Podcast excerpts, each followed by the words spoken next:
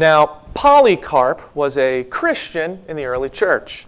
And when I say the early church, I mean that Polycarp was blessed to sit under the teaching of the Apostle John. And as all the apostles died out, Polycarp himself became a well-known bishop, pastor, leader in the church. But when he became an old man, persecution had broken out against the Christians by Rome. And so Polycarp knew that his time would come. Sure enough, one day a group of soldiers burst into the room where he was sitting. But he didn't run, he didn't beg for his life, he didn't try and put up a fight. Instead, he asked for food to be brought in for the soldiers, then he asked those soldiers if he could pray for just one hour. Well, they were so impressed with him, they let him pray for two hours.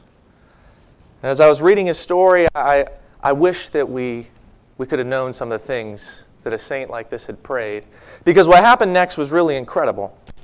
Polycarp was taken to a large Roman arena where a big crowd was eagerly waiting for the execution of another Christian. And the Roman proconsul who was presiding over this evil affair looked at Polycarp and demanded that he curse Jesus Christ if he wanted to save his own life.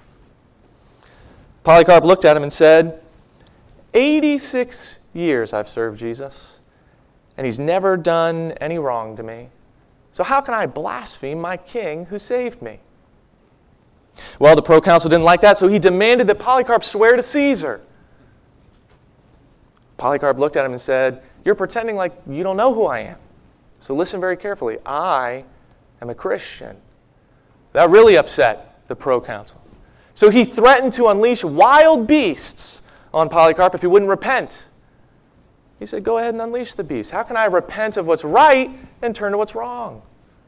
So finally, the proconsul said that if he would not repent of these things, if he would not recant his faith, he would be burned alive.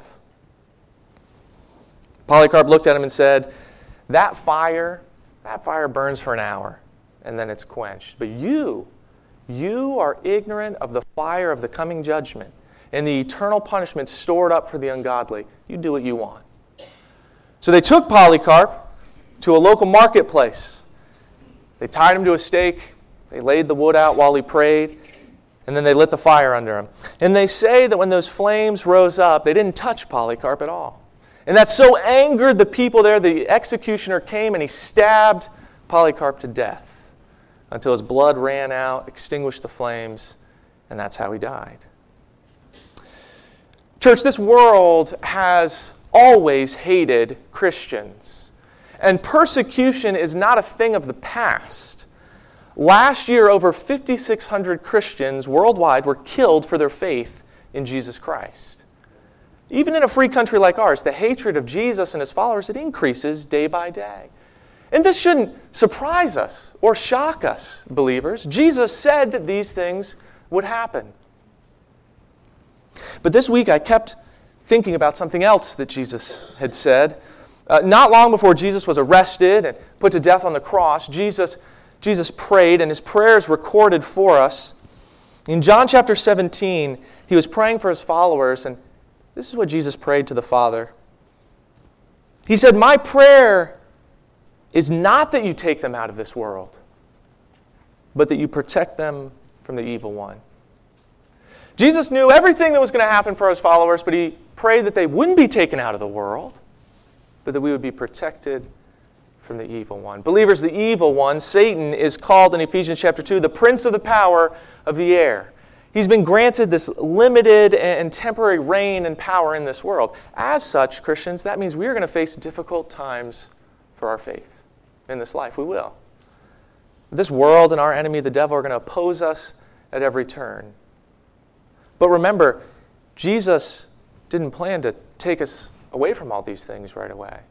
And we weren't called to shrink away in fear, to hide in our faith, or to blend in with the world. We've been called to live boldly for Jesus Christ. We've been called to live righteously in this life and to boldly share the gospel with others to the very end, just like Polycarp did. And so this morning, as we turn to Romans chapter sixteen, as we conclude this letter that Paul wrote to the church in Rome, I want us to consider three keys to living in enemy territory in this world. So if you have a Bible, go ahead and turn me to Romans chapter sixteen. Romans sixteen. If you don't have a Bible, I encourage you, use one of those Bibles under the seats in front of you. If you'd like to use one of those, you can turn to page nine hundred twenty-three. Page nine hundred twenty-three, Romans chapter sixteen.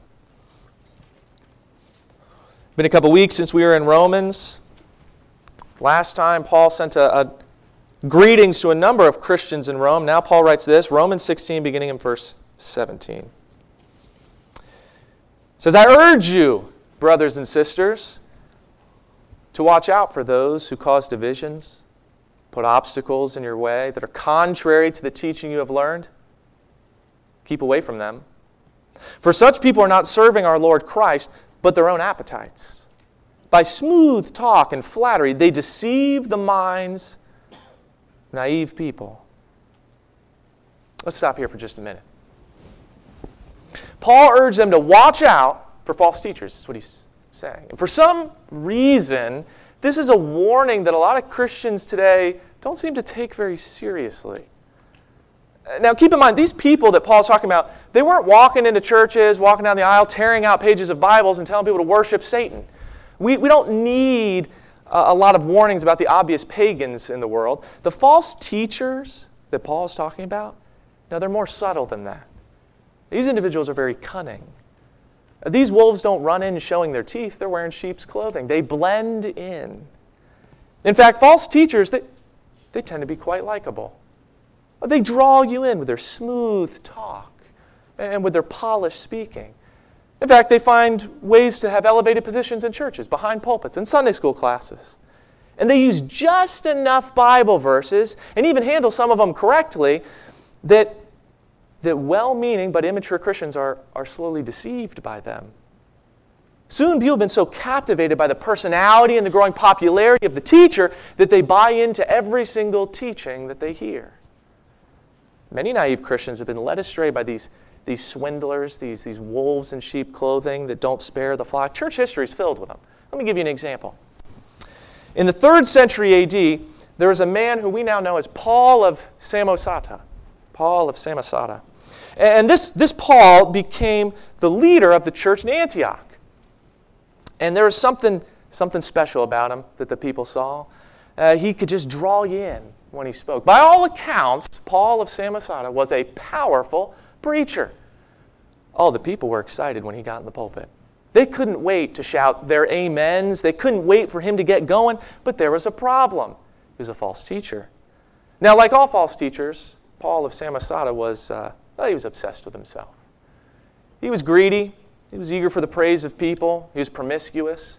And all of those things made him a terrible leader and disqualified him as a preacher. But what made him a false teacher is that he was a heretic. He taught things to the people like uh, he taught that Jesus didn't exist from eternity past. He taught that Jesus, well, he's a mere man, not the divine Son of God. He denied the Trinity. These are some of the things that he taught to the people. Now, we would think, that's crazy that the people would listen to that. But understand, like all successful false teachers, Paul of Samosata, he brought these things in gradually to the people. And then he mixed these teachings into things like the hymns that they sang, so that slowly he caught the Christians unaware. Praise God, eventually he was marked as a false teacher. He was removed from office. But Christians, my, my point is this. False teachers, they still exist. They're still behind pulpits in churches. They're still, they're on T V. They're on social media. They spew all sorts of trash and call it truth. Listen to how Jude described them. In Jude chapter one, verse four, he called such individuals ungodly people who pervert the grace of our God into a license for immorality, and deny Jesus Christ, our only sovereign and Lord. See, these false teachers, they're children of the devil. They're, they're agents of the enemy, and they need to be recognized and removed so that we can rescue the believers who have been persuaded by them. See, if we don't, people like that, they're going to pollute the church. They're going to divide God's people, and then they will destroy congregations. Now, here's the thing. The way that we identify false teachers is also one of the keys to living victoriously in enemy territory, and it's this. We need to be in Scripture, believers. Amen. Not just on Sundays. As believers, we need to be in Scripture. How do you know when someone is teaching something that's false? You know by knowing what the truth is. Amen. And why do so many naive Christians fall prey to false teachings? It's because they don't know God's Word. And it's because they don't look to see if what they're being taught is in God's Word. Church, I have said this before, and I will say it again. Anything that you hear from me or anyone teaching the Bible, you need to take that and measure it against the Bible. You see, it doesn't matter what Andrew Kropp thinks. It really doesn't. It matters what God's Word says. Amen. And there are reasons that I encourage you on Sunday to open your Bibles. All right? I want you to see that what I'm talking about, that it's there. I could put anything on these screens. I want you to see that it's there. I want you to be able to mark that passage so you can go home and study it. I want you to be able to investigate these things. During one of Paul, the Apostle Paul, during one of the Apostle Paul's missionary journeys, he went to this place called Berea, and something really special happened there that I want to share with you. Uh, Paul was in Berea, and, and Acts chapter seventeen tells us about this. He preached to the unbelieving Jews. And when he was there preaching them, it says this in Acts seventeen, verse eleven. It says, the people received the message with great eagerness, and listen to this, and examined the Scriptures every day to see if what Paul said was true. And these were unbelievers examining the Scripture every day, examining what Paul said about the Messiah. So how much more should believers be examining the Scriptures to make sure that teachings are true? Church, we need to be in Scripture as believers. Then we won't easily fall prey to the wolves who try and slip in among us. Now, that's not the only reason to be in Scripture. Paul goes on. Look at verse nineteen. He says, everyone has heard about your obedience. So I rejoice because of you. But I want you to be wise about what is good and innocent about what is evil. The God of peace will soon crush Satan under your feet. The grace of our Lord Jesus be with you. So Paul commends these Christians for their obedience to God, and he encourages them to continue on. And the way Paul put it was to be wise about what is good and innocent about what is evil. Evil. There's been some confusion in the past for some people about what he meant by innocent about what is evil. Uh, this doesn't mean, Christians, that we are ignorant about the vile, evil things taking place in our society. I mean, if we were, how could we stand up for what's right? How could we fight for righteousness if we are ignorant of the evil all around us? There's a reason that Christians were on the forefront of the fight for the abolition of slavery. There's a reason that Christians are on the forefront of the fight for the, the lives of the unborn. There's a reason that Christians are fighting for the sanctity of marriage and the dignity of children today. It's because we recognize the evil in our society. But we can know what evil is without participating in it. Someone once paraphrased Paul's statement, be wise about what is good and innocent about what is evil. Someone paraphrased it this way. I want to see you as experts in good and not even beginners in evil. Look, the same way you don't need to test water to see if it's wet, you don't need to test evil to see if it's dangerous. So we need to recognize it, and then we need to reject it in our lives. And we need to fight for what's right. But how do we do that? How do we recognize evil and reject it? Once again, we need to be in Scripture. Listen to what the psalmist said. Psalm one nineteen, verse eleven. Says, I have hidden your word in my heart that I might not sin against you. But maybe you're here and you're thinking to yourself, yeah, but, but Andrew, it's, sometimes it's just, it's hard in this life, right? It's hard. Sin is everywhere. And our world flaunts it. And they mock us for not participating. And, and the devil's trying to devour us in our churches and in our families and in temptation. And we start to feel like it's hopeless.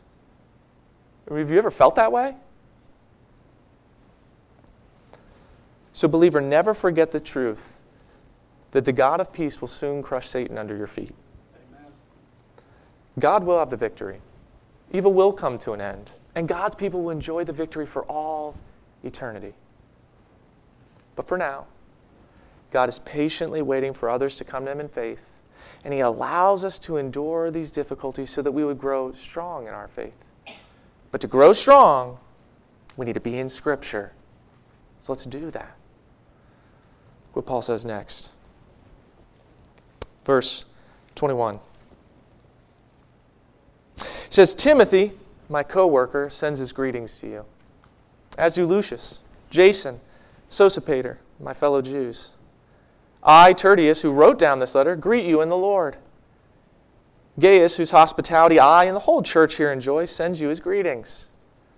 Erastus, who's the city's director of public works, and our brother Quartus send you their greetings. May the grace of our Lord Jesus Christ be with all of you. Amen. Now let's stop here for just a second. Verse twenty-four, by the way, uh, in your Bibles, as you're looking at, maybe in brackets, maybe italicized, might even be a footnote at the bottom of your Bible there. And it's marked this way because this verse isn't found in some of the oldest Greek manuscripts that have been discovered. So that's the reason that it's indicated like this. However, it's consistent with Paul's writing and with the truths of Scripture, so I wanted to be sure to include it. But our main focus is what lies before it. Paul had already mentioned a number of Christians in this chapter. If you were here two weeks ago, you remember that. And now he mentions a few more. Now the difference, with the exception of Phoebe that we saw last time, the difference is all those Christians he mentioned before, they were in Rome. The believers that he mentions here are the Christians who were with him. And we have some idea of who a few of these individuals were from some other supporting scriptures. Of course, the individual we know most about from the Bible is Timothy.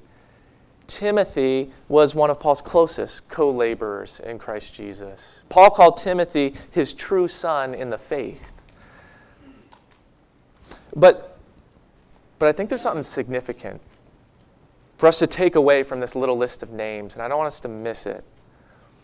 Uh, sometimes as Christians, we tend to see heroes of the faith, like Paul, as these larger-than-life individuals, too Too, uh, too incredible, too unlike us to be relatable.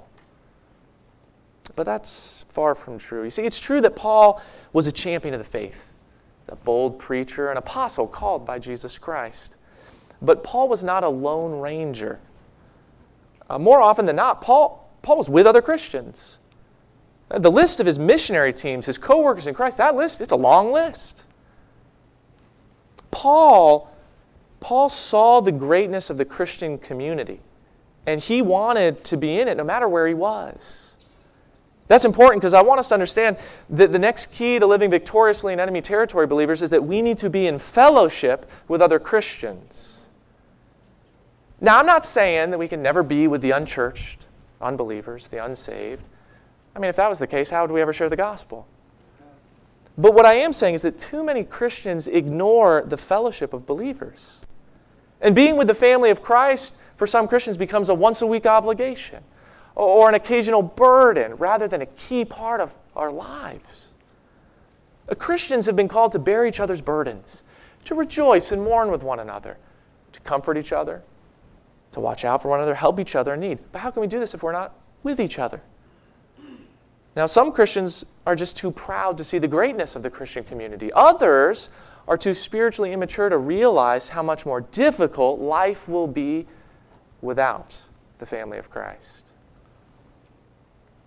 I learned something this week. I was several years behind on this news, uh, so maybe a few of you know it. But a few years ago, the government of Nepal banned people from climbing Mount Everest all by themselves. Maybe you didn't know that some people try and do that. But not anymore. You see, this climb is so dangerous that any number of things can kill you. Uh, there's exposure, mountain sickness, hypothermia, avalanches, falls, all sorts of things that, that any climber might face. Yeah, but those climbers who make it to the very top, they have to go through what's called the death zone. The death zone is the final four thousand feet to the summit of Mount Everest. And when you get there, there's all sorts of new dangers that you'll face.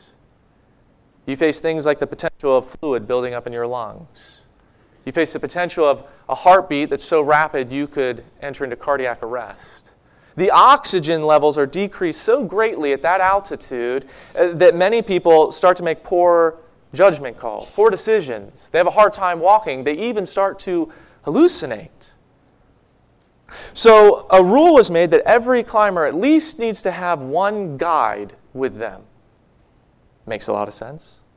After all, plenty of people have died trying to climb Mount Everest. There are still bodies littered on the mountain as a constant reminder of that, including the bodies of climbers who tried to face those dangers all alone. Now, most of us would agree that willingly facing that many dangers alone, it would be foolish. I don't think any of us would do that. Church, we're told in the Bible that as followers of Jesus, this world is going to hate us, that the devil is prowling around looking to devour us, and that trials await us in this life. Now, we wouldn't face the dangers of Mount Everest alone. Why do we face the constant dangers of this world and this life alone? Now, I understand, because I've had believers say this to me. They'll say, yeah, but Andrew, Jesus is always with me. And amen. That's absolutely true. But it's also true that Jesus gave us the church. The Bible says in Ephesians chapter five that Jesus loves the church. And the Bible has commanded us that we need to be with the church. Believers, being in fellowship with our family in Christ, it's important as we walk through this life. Paul ends his letter this way in verse twenty-five. He says, now to him who is able to establish you in accordance with my gospel, the message I proclaim about Jesus Christ, in keeping with the revelation of the mystery hidden for long ages past, but now revealed and made known through the prophetic writings by the command of the eternal God, so that all the Gentiles might come to the obedience that comes from faith. To the only wise God be glory forever through Jesus Christ. Amen. Paul concludes this letter by turning our attention to God. God, the one who is worthy of glory and the one who is able to establish them in accordance with the gospel.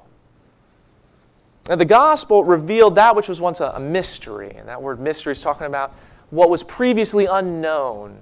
And specifically, that mystery was God's plan for bringing together Jews and Gentiles into the same spiritual family through faith in Jesus Christ.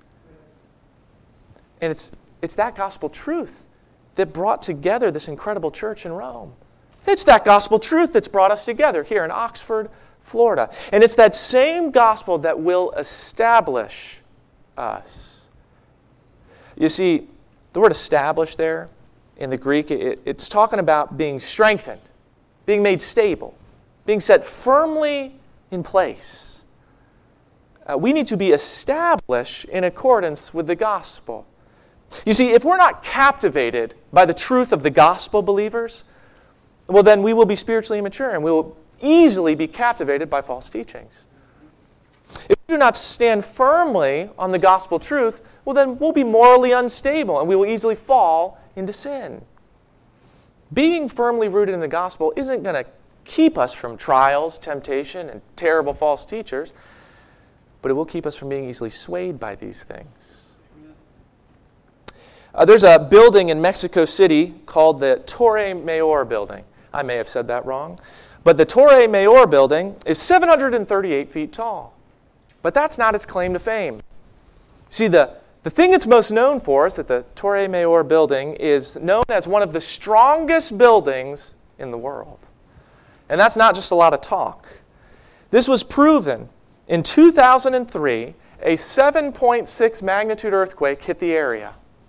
And all the workers inside the Torre Mayor building, well, they just kept working.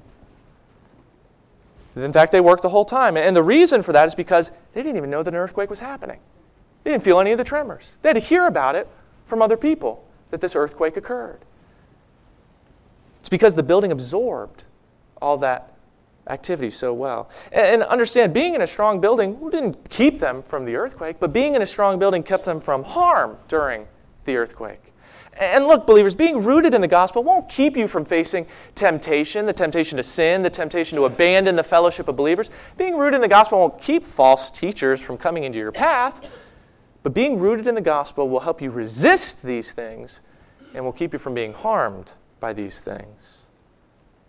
Through these, we can be found standing strong.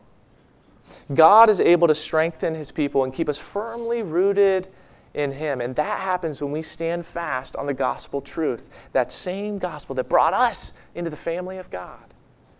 See, the third key to living victoriously in enemy territory is that we need to stand firmly on the gospel. We need to be established in it. Paul knew just how important that was. See, there was another church that Paul ministered to, is the church in Galatia. And there was a time when false teachers came to that church. They preached a false gospel there. Paul heard about this. And Paul knew that if the believers followed a false gospel, they were going to fall into a lot of dangers as a result of that. This was a serious thing for Paul. In fact, listen to how seriously Paul considered this matter to be. Galatians chapter one, beginning in verse six, Paul wrote this to that church. He said, "I am astonished that you are so quickly deserting the one who called you to live in the grace of Christ and are turning to a different gospel," which is really no gospel at all. Evidently, some people are throwing you into confusion and are trying to pervert the gospel of Christ. But even if we or an angel from heaven should preach a gospel other than the one we preach to you, let them be under God's curse. As we've already said, so now I say again, if anybody is preaching to you a gospel other than what you accepted, let them be under God's curse. We need, church, we need to get the gospel right and stand firmly on it. We need to be established in it. Believers, this world and the devil, they hate us.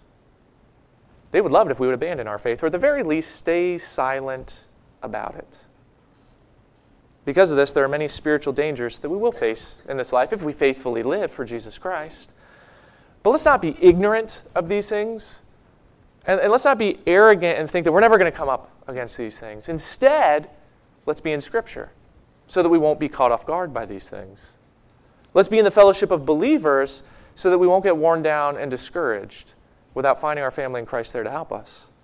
And let's stand firmly on the gospel truth so that we will not be moved in our faith.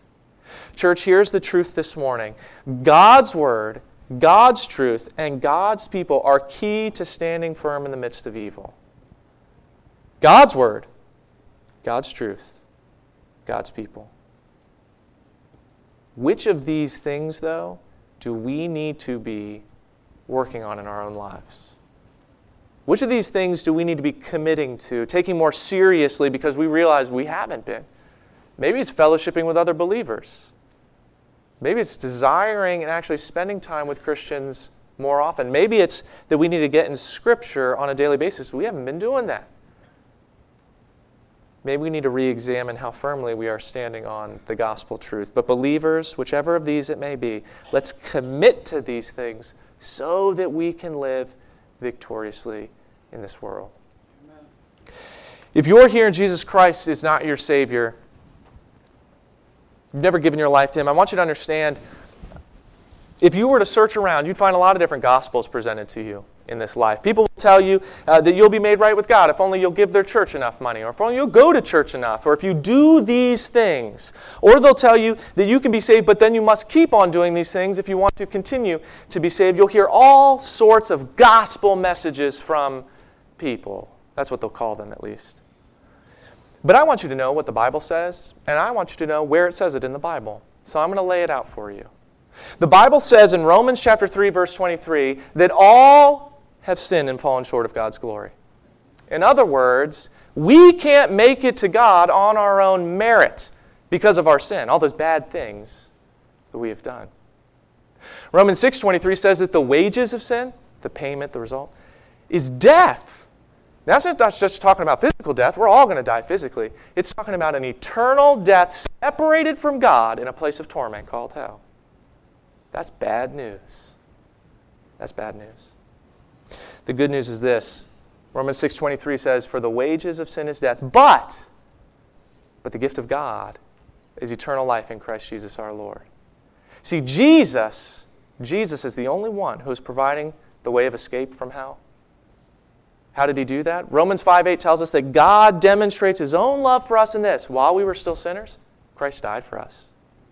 Jesus died to pay the penalty for our sins so we could be pardoned from hell, so that we could be forgiven. That's what Jesus did. And praise God, Jesus didn't stay in the grave. Romans ten nine says, if you declare with your mouth Jesus is Lord and believe in your heart that God raised him from the dead, you will be saved. And friend, that's the gospel truth. And that's from God's word. And if you have never accepted that forgiveness Jesus offers, you can do that right now. You can do that before you leave. Would you pray with me?